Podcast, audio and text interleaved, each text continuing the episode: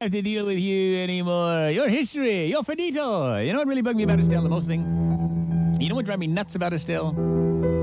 She would always lose the TV guide.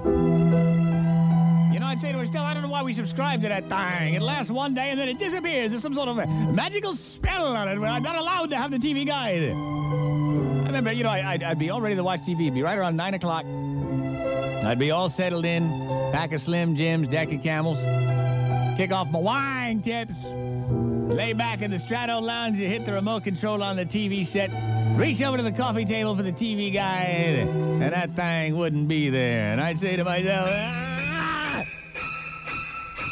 I'd start to flip out, but I'd try to keep calm. I'd say, Estelle, Estelle, darling, eh, where's the TV guide? And she'd shout back to the kitchen, Oh, I just saw it a while ago.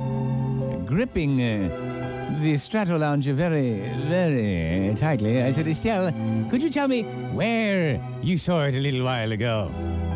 She said, I can't remember, but I was reading it. And I said, "Ah," so I'd leap to my feet and I'd go, maybe you were reading it in the bedroom. And I'd look at it, well, it's not on your dresser for crying out loud.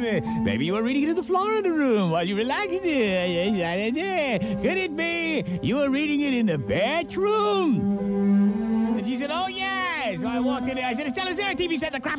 She said, well, no. I said, well, then what's the TV guide doing in there? If you want to read it in there, you bring it back out of there. Remember, the TV guide goes on top of the TV. Is that too hard to get through your thick, stinking skull? By now, 10 minutes had elapsed. I'd already been 10 minutes into my favorite show, which I couldn't find because I didn't have the TV guide. I didn't even know what was on because Estelle would leave the TV guide in odd places. I said, Estelle, come here, come here, come here, come here, come here.